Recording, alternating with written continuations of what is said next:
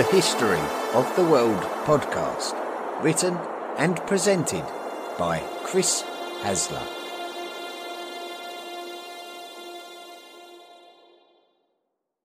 When you need mealtime inspiration, it's worth shopping Kroger, where you'll find over 30,000 mouthwatering choices that excite your inner foodie. And no matter what tasty choice you make, you'll enjoy our everyday low prices, plus extra ways to save, like digital coupons worth over $600 each week. You can also save up to $1 off per gallon at the pump with fuel points. More savings and more inspiring flavors make shopping Kroger worth it every time. Kroger, fresh for everyone. Fuel restrictions apply.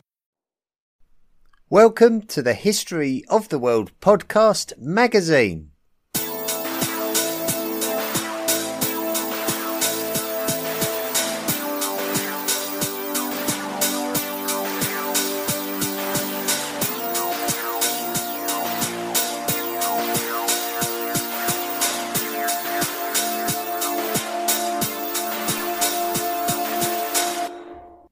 Hello, everyone. Welcome to the History of the World podcast magazine with me, Chris Hasler.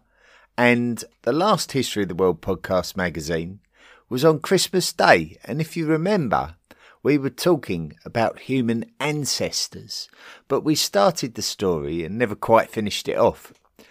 This week we're going to pick up that story again. So when we uh, when we was discussing it last time, we were talking about the human ancestors uh, that were not of the Homo genus and the first human ancestors that were of the Homo genus. We got as far as Homo heidelbergensis.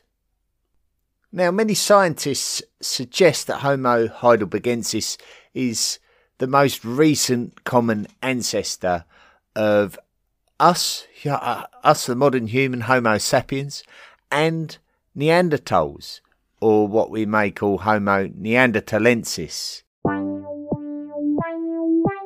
From the fossil records, we can determine that Homo neanderthalensis was all of the following large skulls with brain cases holding a brain almost as big as a modern human.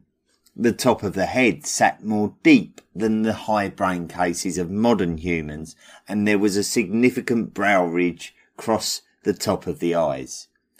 Large teeth, much more reminiscent of hominin species of the past, and no prominence of the chin. Powerful and stocky bodies, a little shorter in height than the average modern human being, barrel chested, and large hands and feet. If you like your men a little rough around the edges, the Neanderthal could have been the man for you. The Neanderthals were quite dexterous and also rather stylish. Near the town of Krapina, in the north of Croatia, the talons of an eagle were discovered in a sandstone rock shelter that was evidently occupied by Neanderthals as early as 130,000 years ago. The eagle talons show clear signs of being worked in such a way that they were likely to have once been part of a piece of jewellery such as a necklace or a bracelet. This is the first discussion we have had in our podcast about clothing or body decoration, but it is thought that this was a human tradition that could have existed for a long time, maybe as a means to demonstrate that individuals were connected to one tribe, or even that their tribe was a tribe to be respected if the decoration was made from something as daunting as the teeth of a shark. Mousterian tool culture. This leads us nicely into the technological advances of the Neanderthal man. Previously, we have followed the tool culture of prehistoric humans from the Lomekwian tools of the Australopithecines to the Oldowan tools of Homo habilis and then the Acheulean tools of Homo erectus. The tool culture of Neanderthals was the Mousterian. It is named after a French type site much like the Acheulean. This time, the site is called Le Moustier and can be found in the Dordogne department of France. It was first excavated in 1863 and a Neanderthal skull was discovered there in 1908. Mousterian tools have been recovered from sites across Europe to the Middle East and Northern Africa. Unlike the Acheulean tradition of manufacturing a tool from a stone core, the Mousterian tools demonstrated a technique referred to as the Levallois technique. The stone core on this occasion is prepared with hard and soft percussion. In other words, the core is worked using stone for hard percussion and bones and antlers for soft percussion. This worked stone core is then struck to produce flakes which can then be used as versatile tools. Certainly, a lot of contemplation would have had to have taken place to develop the correct size flake required, but it shows an advance in intelligence at least. So, we have established that stone tool technology had shown signs of advancement going into the age of the Neanderthals and that these hominins were also constructing wooden spears, whether they were hand weapons or projectiles or even both, which is questionable. However, it may have occurred to Neanderthal man that if he could combine a wooden shaft with a stone flake, then he would have made the first ever composite tool. That is, made up of two different materials. If we believe this, then we have to ask the question, how did Neanderthals actually attach the stone point to the wood handle? This question could be answered through the discovery of lumps of tar found at the Neanderthal sites of Italy and Germany. The tar is believed to have originated from the bark of the birch tree. If the bark is heated, then the tar will emanate from it, and this is likely to be how the stone flakes were stuck to the wooden shafts. Neanderthals had invented the first glue. If we believe that the Neanderthal had evolved around 400,000 years ago, then we would have to wait between 100 and 200,000 years afterwards to see the modern Homo sapiens emerge. We have finally reached the point in our story where we can discuss the current human being. Homo sapiens, us. It is traditionally believed that we evolved in Africa around 200,000 years ago. As ever, I like to fill the gaps in the chronology, but today I will find this a difficult task due to the lack of knowledge. Last time we discussed Africa, we had recognized that Homo ergaster was in the Great Rift Valley around one and a half million years ago. But we also identified in the last podcast on the Ice Ages that between one and a half and one million years ago, a migration of hominins crossed the Strait of Gibraltar into modern Spain. Which hominin it is is open to debate. I tend to favour the theory that a version of Homo erectus that didn't leave Africa evolved into Homo ergaster and either another version of Homo erectus or indeed Homo ergaster itself migrated northwest on the African continent into Spain and it evolved into Homo antecessor, Homo heidelbergensis, and Homo neanderthalensis. However, I might just be talking a load of rubbish due to my lack of knowledge, so I'm the last person you should listen to when making your own mind up. Somehow we have to identify how what happened between Homo ergaster in the Great Rift Valley one and a half million years ago links to Homo sapiens 1.3 million years later. Chris Stringer is an incredibly well qualified physical anthropologist who works at the Natural History Museum in London. Born in 1947, he is often invited to voice his opinions on television documentaries on the very subject of human evolution. So if I were you and I wanted to listen to either myself or Chris Stringer, I think I'd listen to Chris Stringer. Chris Stringer suggests through a helpful diagram that even though Homo erectus or Homo ergaster, which is often considered to be the African version of erectus, likely evolved to become Homo antecessor. It is likely that Homo antecessor actually died out and did not evolve to become Homo heidelbergensis. Instead, his diagram appears to favour Homo erectus evolving into Homo heidelbergensis and that this all happened in Africa. This theory would be supported well by Arthur Smith Woodward's discovery of a skull in northern Rhodesia, modern Zambia, in 1921.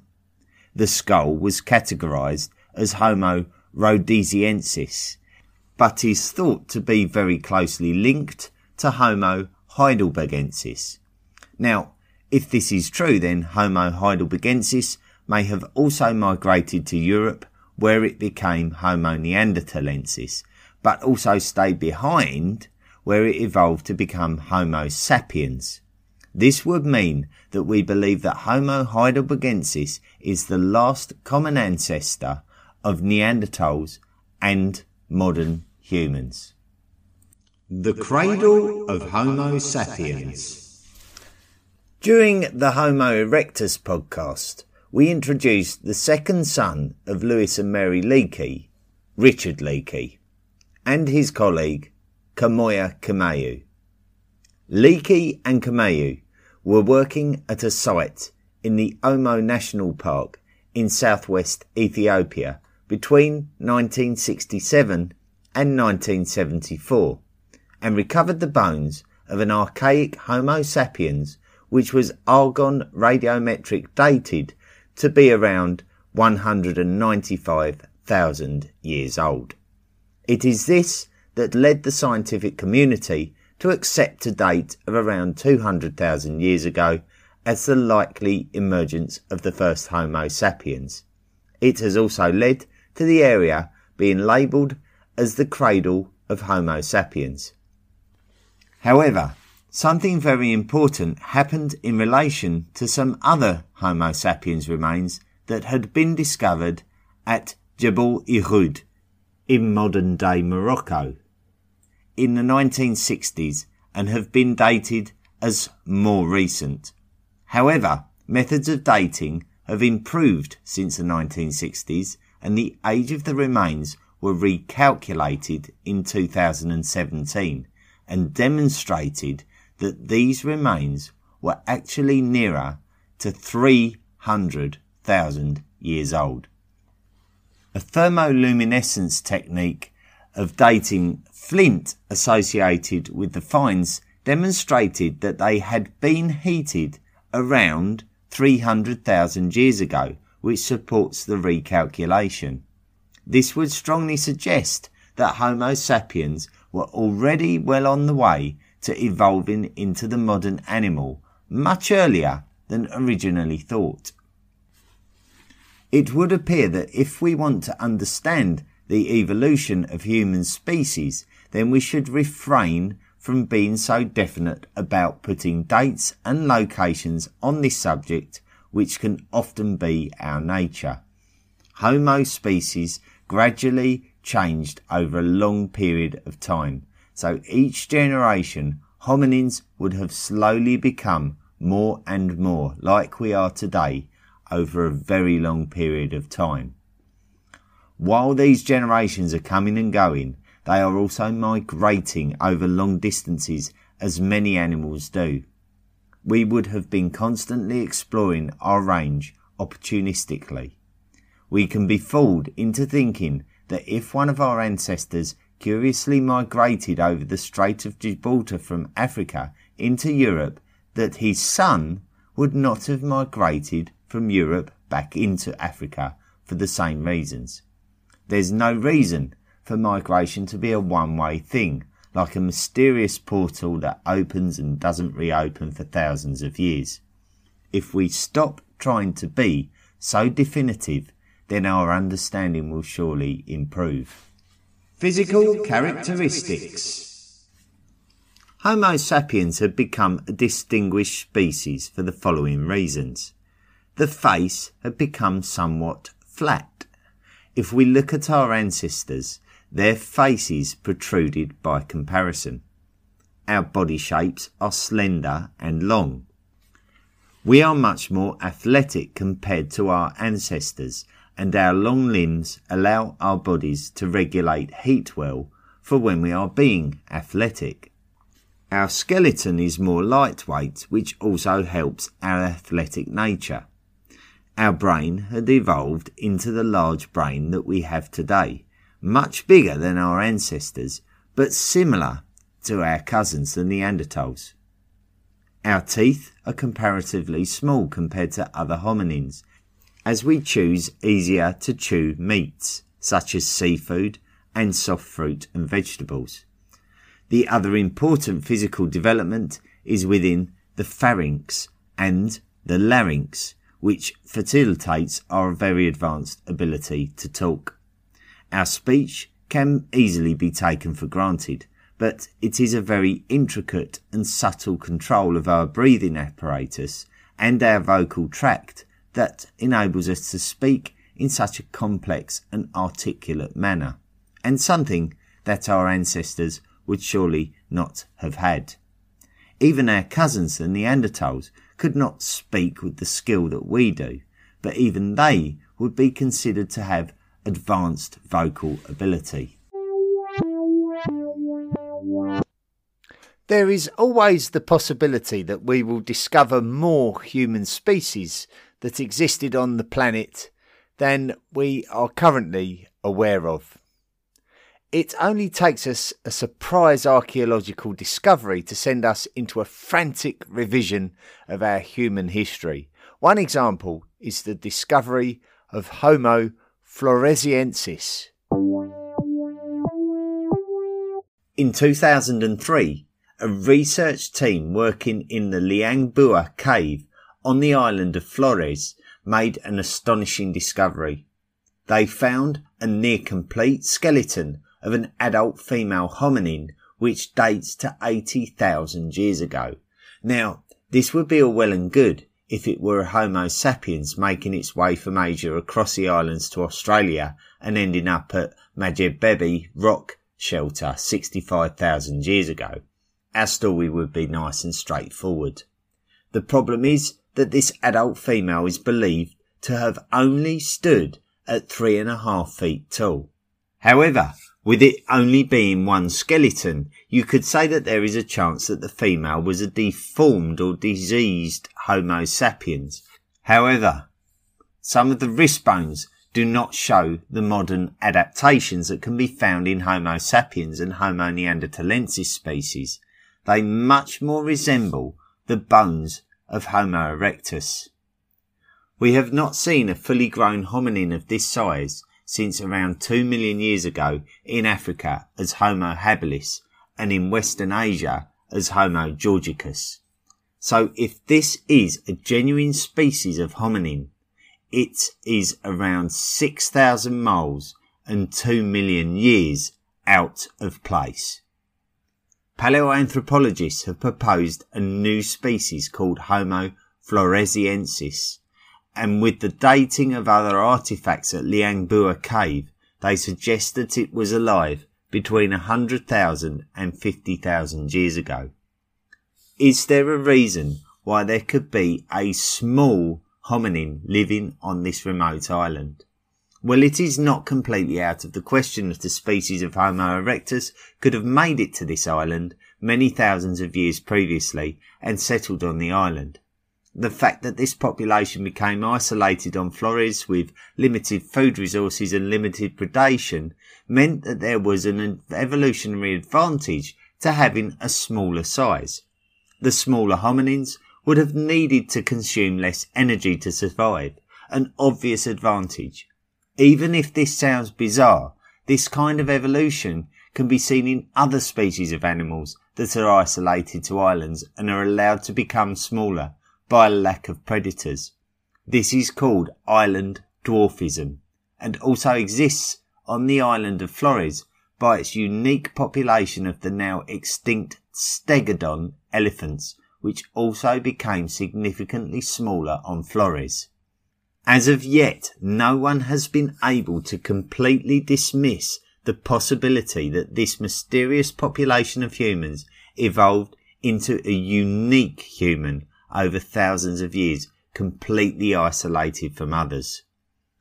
Assuming that Homo floresiensis did exist on the island of Flores, this also opens up the question as to whether Homo sapiens met them. And further to that, were modern Homo sapiens in some way responsible for their disappearance? Certainly, on the face of it, Homo floresiensis, or the Hobbit, as it is more affectionately known, wouldn't have stood a chance against the larger Homo sapiens if there was a competition for resources such as food.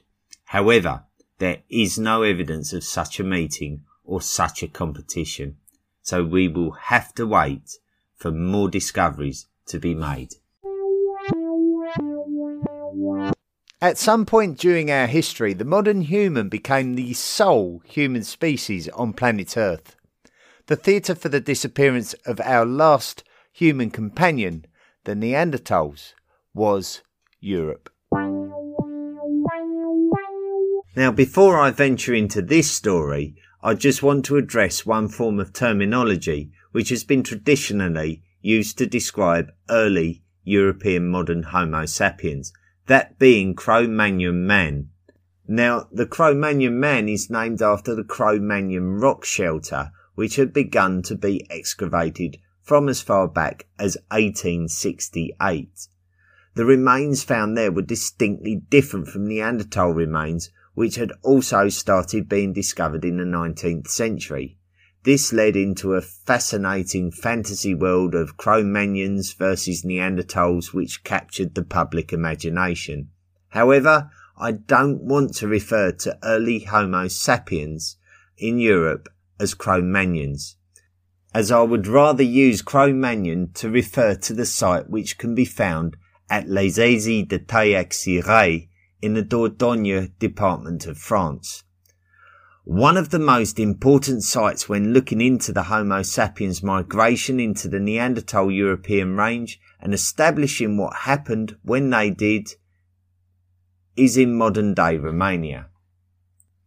The findings at Peștera cu Oase, which translates to cave with bones, in southwest Romania has kept the secret of some of the earliest European Homo sapiens remains from as long ago as around 40,000 years. So we could assume from this that there was a migration of Homo sapiens from the Levant in the Middle East into Europe from its southeastern side. What we have discovered from one particular fossil is that there is an abundance of Neanderthal DNA within it. The only clear explanation is that a Neanderthal must have been involved in its recent ancestry. Homo sapiens did not have a problem with choosing a Neanderthal as someone that they could reproduce with. Subsequent finds have been found to suggest that Homo sapiens migrated into areas of Italy, Switzerland, and France, and then as far northwest as the United Kingdom, which would likely have been accessible without the need of a sea crossing. Also, we can see that the Italian and Iberian peninsulas were populated quite early, but there isn't really anything to suggest a migration further north than modern day Germany and the Czech Republic, suggesting that the Ice Age was preventing any quality of life for hominins in anywhere other than Central Europe and southwards. It was around this era that we see very strong evidence of the human interest in art and ritual. The Red Lady of Paviland is a 33,000 year old skeleton dyed in red ochre, which must be evidence of a ceremonial burial. Animal bones were turned into flutes, and make no mistake about it, they were created for the purpose of creating musical melodies as demonstrated by the pierced holes which would change the pitch of the sound in exactly the same way as a modern wind instrument. We will investigate all of these aspects of the emergence of art and ritual in a specially dedicated podcast. In terms of the Neanderthal disappearance, what can we determine happened? Firstly, there is a question of interbreeding. This happened but the anatomically modern human is really the species that prevailed over the Neanderthals. So although interbreeding happened, Neanderthal was probably not the most popular first choice of Homo sapiens for a breeding partner. So although Neanderthal is in our DNA, it was not a preference. It was obviously something that happened before non-African humans colonized the rest of the known world. A small but significant percentage of Neanderthal DNA exists in all non-African modern day humans. So any European interbreeding event between Homo sapiens and Neanderthals that happened around 40,000 years ago does not appear to have had any further consequence to human history than had already probably taken place. Any theory of a mass genocidal rampage of Homo sapiens spreading across Europe in a warrior style, brutally butchering any unfortunate Neanderthal that it come across is not really supported by archaeological evidence. We would surely have found some categorically grim evidence of such behaviour by now. Whilst I am sure that the skirmishes over land and resources would have happened, I am sure that it was already something happening between Neanderthal tribes with each other and also Homo sapiens tribes with each other. If you're in a tribe and another tribe has resources that you need, you will fight for them, whether you're a Neanderthal or Homo sapiens, or whether the opponent is Neanderthal or Homo sapiens. What I personally think is likely is that Homo sapiens was superior in intelligence and adaptability. My evidence for this is simple. The mode 4 or Aurignacian technology attributed to Homo sapiens is clearly more advanced than the mode 3 Mousterian technology attributed to Neanderthals. So therefore in a competition for resources, my betting money would be on Homo sapiens coming out on top. It would be no surprise to find out that as Homo sapiens migrated deeper and deeper into Europe, the Neanderthals were pushed further and further out into the edges of its range and into isolated pockets of communities that either ran out of resources or suffered a decline in general health due to inbreeding. Either way, we know that Homo sapiens appeared in Europe and soon after this, Neanderthals disappeared. This may be how we lost the Denisovans and the Flores man too. To me, the current evidence to hand points very strongly towards this sequence of events. It is at this point in our history that we accept Homo sapiens as the sole hominin survivor. All other hominins are now gone. One of our biggest questions in relation to the most modern human ancestors is whether they had the capacity for abstract thought. For example, the earliest forms of human art point towards a spiritual purpose for their creation. The earliest artistic creations certainly predate Neanderthal extinction by several tens of thousands of years. Homo sapiens were such a successful animal that they were able to spare some time where their intelligence and self-consciousness was able to unavoidably contemplate who they were. Humans needed an outlet to be able to express themselves and they would have used art as one of those outlets. With all of their cognitive ability, it must have been very important to be able to occupy their time in such a way that they could stretch their imagination. Carving shapes into bones and shells was either for practical purposes or just a display of intelligent boredom. It is difficult to speculate why Java Man would have carved geometric lines onto the surface of shells, but we don't find an awful lot else of this age range which resembles anything similar. As we speculated before, could it have been to identify the ownership or purpose of the shell? Ochre is a naturally occurring combination of clay and sand which can appear different in colour according to the amount and type of material found within it. For example, if the ochre contains a good amount of hematite, a naturally occurring iron oxide mineral, then the ochre will appear red in colour.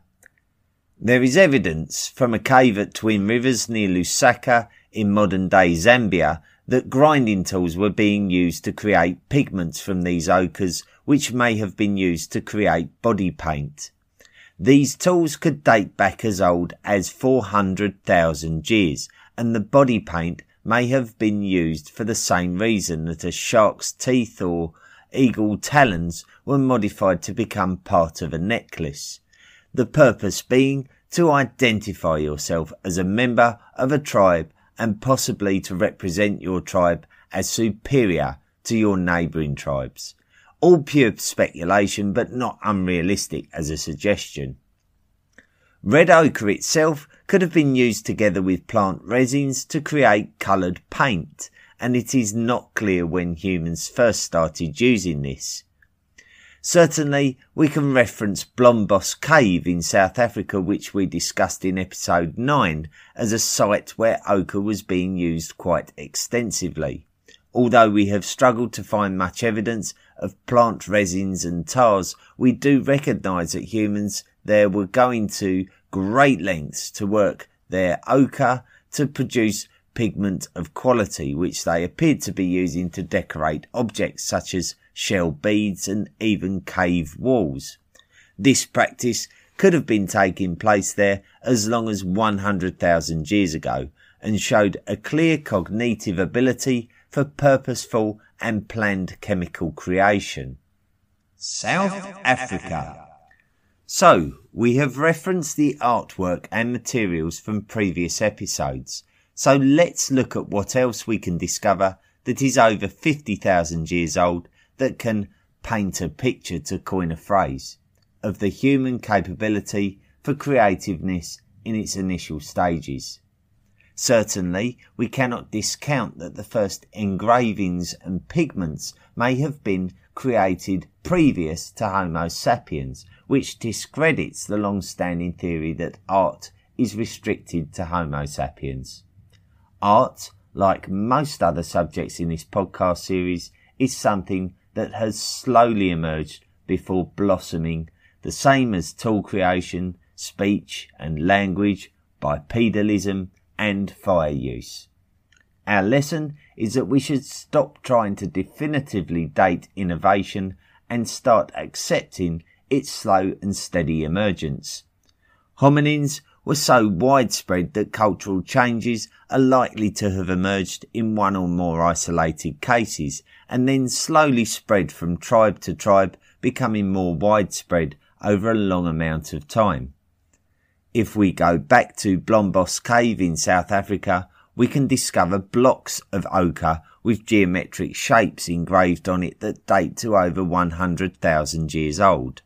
From the same cave, we discover beads made from shell that date to around 75,000 years old.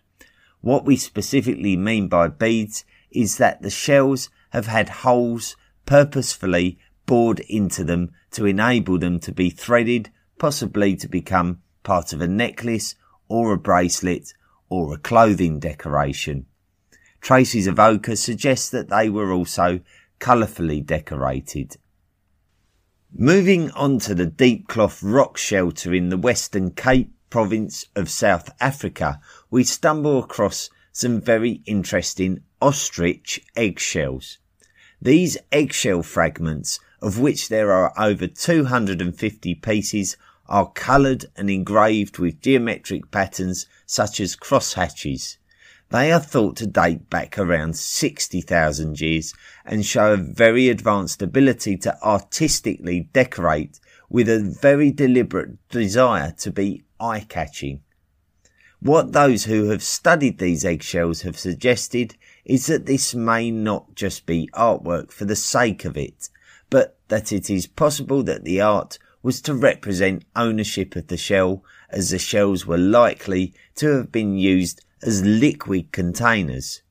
A good ostrich shell could carry a litre of water.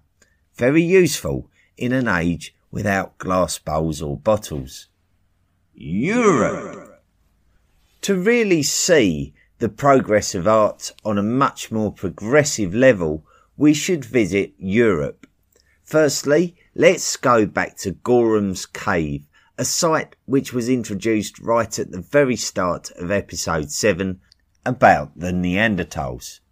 Many artifacts of the Mousterian tool culture were recovered there, and it is for this reason that we associate Gorham's Cave as one of the last residences of the Neanderthals. Gorham's Cave also contains parietal art, which is a fancy word for artwork on cave walls. The art is in the form of engravings, clearly deliberate and quite geometric. Now, this opens up an argument, as it is believed that this kind of art is exclusive to Homo sapiens. So, what is parietal art doing in a Neanderthal cave? Is it possible that Neanderthals were responsible for the art? There is a standing against this theory. It is quite possible that Homo sapiens moved into the area after the Neanderthals abandoned it and created the art, for which is traditionally better attributed to them through examples of similar kinds of work, especially present at the South African sites mentioned earlier. In contrast, there are no other instances of similar artwork that can be attributed to Neanderthals. However, we should not be too quick to be dismissive of Neanderthals being incapable of producing such artwork due to the fact that hominin species were quite possibly engraving objects as far back as 500,000 years ago, and we must assume that their intelligence was more advanced than that of Java man, who may have been responsible for the first engravings. At the opposite end of the Iberian Peninsula, at the cave of El Castillo in modern Spain, we can see the emergence of a completely different kind of cave wall art. This time, it is not engravings on the stone wall, but humans were using red ochre to make hand stencils.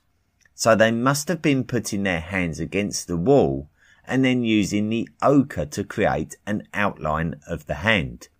They are thought to be around 37,000 years old. This is one of the earliest instances of hand stencils, but the fascinating thing about hand stencils is that the one other instance that dates to this age that we know of is 8,000 miles away on the island of Sulawesi in modern day Indonesia. It is very difficult to find a convincing expert opinion as to why people started creating hand stencils and how it seems to have emerged in unrelated parts of the human world at around the same time. But it doesn't appear to be gender or age sensitive, with all members of the tribe seemingly involved. If we move to the Grotta di Fumane in the north of Italy, we can see more cave art of a different kind which dates back to 35,000 years ago. This time it is figurative art in the form of a weasel shaped animal created with red ochre among other bizarre figurative imagery. However, this leads us into a completely different kind of figurative art, which opens up a completely new avenue of thought for us. Finally, let's have a look at the essential goal of every being on planet Earth today survival. Humans survive by eating, and in a changing global environment, humans used their superintelligence to develop technology to overcome these challenges and populate most of Earth's land. Those populations of hominins that live on coasts would have surely understood that the sea contained a rich source of food. Fish bones are unlikely to be preserved over time as well as mammalian bones, so it may be a trickier venture for us to definitely say from which point hominins were actively hunting and consuming fish. Let us look into the origins of our passion for seafood and the advancing technologies associated with it. Back in 1988, an important discovery was made at the Semliki River in the Republic of Zaire, which is now the Democratic Republic of Congo. John Yellen, who received his PhD at Harvard University in the United States of America, was working at the site alongside his wife, Alison Brooks. Their team discovered bones that had been intricately modified. The bones had been carved in such a way that the edges were now barbed in order to create edges that would lodge themselves on soft material such as fish flesh if pulled from one direction. Thermoluminescence and electron spin resonance dating of the artifacts points to an age of around 90,000 years ago. Therefore, we are seeing signs of significant intelligence and dexterity with the barbs being intricately carved from the bones. The considerable collection of catfish bones has pointed Yellen and Brooks to believe that these bones were used as harpoons. The harpoons are referred to as the Semliki harpoons, named after the river from which they are believed to have been used at, but can also be called Katanda harpoons, after the name of the Congolese territory they were discovered in. The discovery of such artifacts flies in the face of the theory known as the Great Leap Forward, which in brief is a theory that suggests that humans very suddenly advanced in their intelligence and abilities around 50,000 years ago. We have even learned during the course of this podcast that it might be slightly naive to try to put definite dates and times on first cultural emergencies, when it often seems more likely that they can be more of a gradual advance in technology. Understanding the physical ability of barbed bones is something that can be applied to the technology of microliths, which often act as barbs in their own right.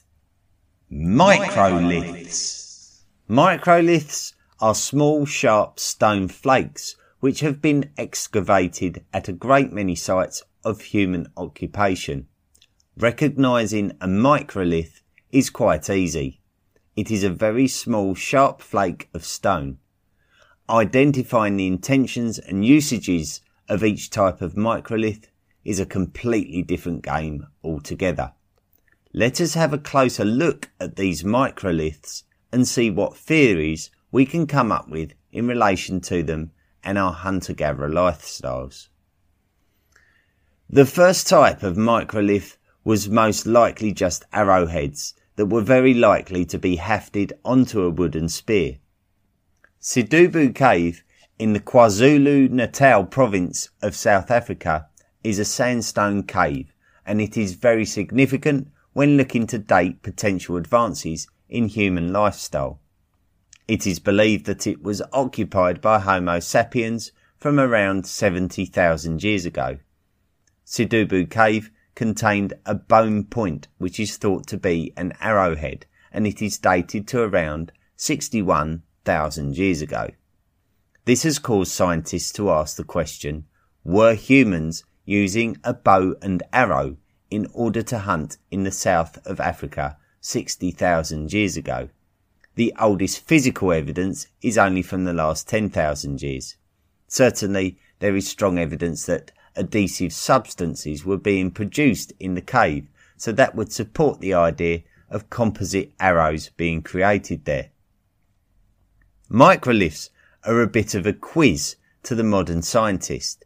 With a great big Acheulean hand axe in your hand, you are under no illusions that you have in your hand the all-in-one tool for striking, carving and cutting. With a microlith, it's anybody's guess what you do with the thing. They are so small that you could easily hide half a dozen of them in your hand, so it would make perfect sense for them to have been created with intention of being part of a composite tool. Maybe they were attached with resin to a bone or an antler, which could have become the perfect harpoon with which to capture small animals and even fish. So it appears that the Semliki harpoons had evolved into something more complex, but at the same time more durable. It is very clear that humans were feeling under pressure to get creative with their tool technology in order to get the edge over their prey and the edge over others who who were eyeing the same prey. Prehistoric chemistry. We briefly discussed the possibility of creating a prehistoric bow and arrow and how there is evidence which suggests that arrows were being created using microlithic arrowheads and that it would make sense if they were being used as part of a bow and arrow for the purpose of hunting. Recent studies also suggest that humans would have also discovered that some of the fruits of the trees suitable for the construction of wooden tools would have been poisonous. This is not something that is directly good for humans. Certainly Charles Darwin would have had an opinion of the outcome of survival of the fittest if humans that chose to eat poisonous fruit were up against humans that chose not to eat poisonous fruit. However, what about if any of those humans who recognized the fruit was poisonous was to then use that poison on their arrowheads before they were to go hunting? This is actually something which goes on in today's hunter-gatherer societies, where these peoples are actually using poisonous plants to make their arrows more effective by further debilitating the animal that they are attacking. The fact that today's societies practice this is strong evidence to suggest that prehistoric peoples were doing it too. They would have been very aware of which fruit and vegetation was poisonous so it would have been common sense to try it out on their arrows. And if it proved to be successful, then the culture would have spread out and descended down the generations.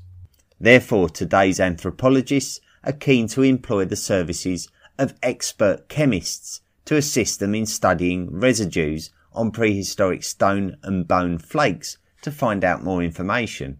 Certainly by now in our story, we are on the cusp of a revolution of agriculture, which is a dramatic change in human nature, and something that we will explore in more detail in a future podcast.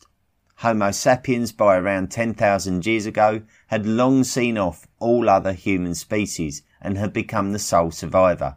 They had colonized most of the habitable land on the planet, so therefore they had become incredibly widespread, and as such societies would have been living in very differing ways according to the hunter-gatherer opportunities of each area of the world. The fauna and flora would differ dramatically from one part of the world to another. The terrain and climate would have also differed to large degrees. Humans in the Americas would have had different challenges to those in Africa, and those in Europe, and those in Australia, and those in Asia. Technologies would have developed independently depending on where you were on the planet. Cultures would become more diverse. The study of these differing cultures is something which we call ethnography, and it comes as a result of the this episode is brought to you by Reese's Peanut Butter Cups. In breaking news, leading scientists worldwide are conducting experiments to determine if Reese's Peanut Butter Cups are the perfect combination of peanut butter and chocolate. However, it appears the study was inconclusive, as the scientists couldn't help but eat all the Reese's. Because when you want something sweet, you can't do better than Reese's. Find Reese's now at a store near you success of Homo sapiens. Highly intelligent, adaptable, pioneering, enterprising, and not least of all by being hunter gatherers wherever in the world that they lived. Hunter gathering was a common thing that all humans had in common.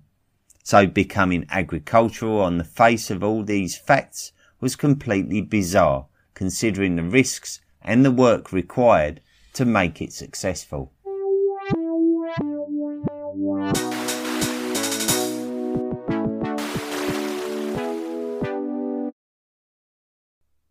Thank you very much for listening to this week's episode of the History of the World podcast on human ancestry. And if you enjoy the podcast and want to support the podcast, then please visit our website, historyoftheworldpodcast.com. Click on the Patreon link and sign up to make a monthly contribution. You will become a lifelong member of the History of the World podcast Illuminati and qualify for gifts and rewards. If you want to get in touch with the podcast, drop me a line at historyoftheworldpodcast at mail.com. Listener messages and reviews. Just the one this week. Bill Anamosa has written in and said, Hi, Chris Hasler. That's very formal. I stumbled on your podcast while taking a long drive across Texas and I love it. Your sense of humour make this fun and you are really good at the presentation of factual data. You let us know when something is still unproven and also when an old accepted history no longer is supported by new information. You are not a stick in the mud paleontologist. You challenge the old ideas. I really enjoy your podcast and will continue through to the end. I am only most of the way through volume one prehistoric period, but I will continue. I grew up near Clovis, New Mexico, and I have always thought that the Clovis first theory was bunk by several thousand years. Clovis is a very long way from any ocean, and getting there would take quite a long time and some rough slogging across mountains when easier and more hospitable places are available. Thank you so much for doing this. I love it. Well, thank you very much, Bill. Yeah, very interesting. Um, the story of um, the first colonization of the Americas. Um, there's so much. There's so much we don't know, isn't there? There's so much. Really, so much we don't know, and the the uh, the fact that the Clovis cultures and those um, those arrowheads that we found um, in Clovis, Texas um, they really are just at the time were the earliest known artifacts that pointed towards any colonization of the Americas. But I believe you're right, Bill. You know, in order to get to Clovis, in order to get to that to that place, you you have to make a journey um, from somewhere, don't you? And and uh, it's inevitable that there are other places that were colonized first en route. Um, so I, I believe you're right, Bill. Um, thing is though, like in and and I, I find this when studying the evolution of the first Homo sapiens, which so this points us nicely towards the the content of this week's episode, that um, the artifacts and the human bones, you know, we find them in that um, that Rift Valley of Africa because the the uh, conditions of that area, the conditions suit the preservation of um, of artifacts, and it suits the preservation of of old fossils of human bones. Uh, whereas the rest of Africa is quite arid and, and not very moist, and the you know the bones will just disintegrate over time. And this is so it's probably um, it's probably so much more that we don't know that we maybe don't have any evidence of in the modern day. So um, so yes, it's really just a case of when when we study things, the scientific world suddenly, you know, we can jump on things and say, oh, this is the earliest instance, so therefore it must be where it all began. It's just the, you know, the things survived in that area. That's all it is. So, um, interesting um, to think about that, isn't it? Really is. Anyway, uh, that's it for another week. Thank you so much for listening. The next episode will be uh, back to volume four and the Song Dynasty of China. We're getting ever so close now to the Mongol invasions. We've been flirting with the Mongols, haven't we, for some time? And at some point, we're going to actually have to um, ask them out, aren't we? We're going to have to actually date them at some point, aren't we? So uh, that's coming soon. But next, the next episode will be the Song Dynasty of China. Thanks for listening this week, and until next week, be good the History of the World podcast, written and presented by Chris Hasler. Please consider making a financial contribution by going to the historyoftheworldpodcast.com website and clicking on the Patreon link. Email the show at historyoftheworldpodcast at mail.com. And don't forget to join our social media at Facebook, Twitter, Instagram, and Tumblr. See you next time.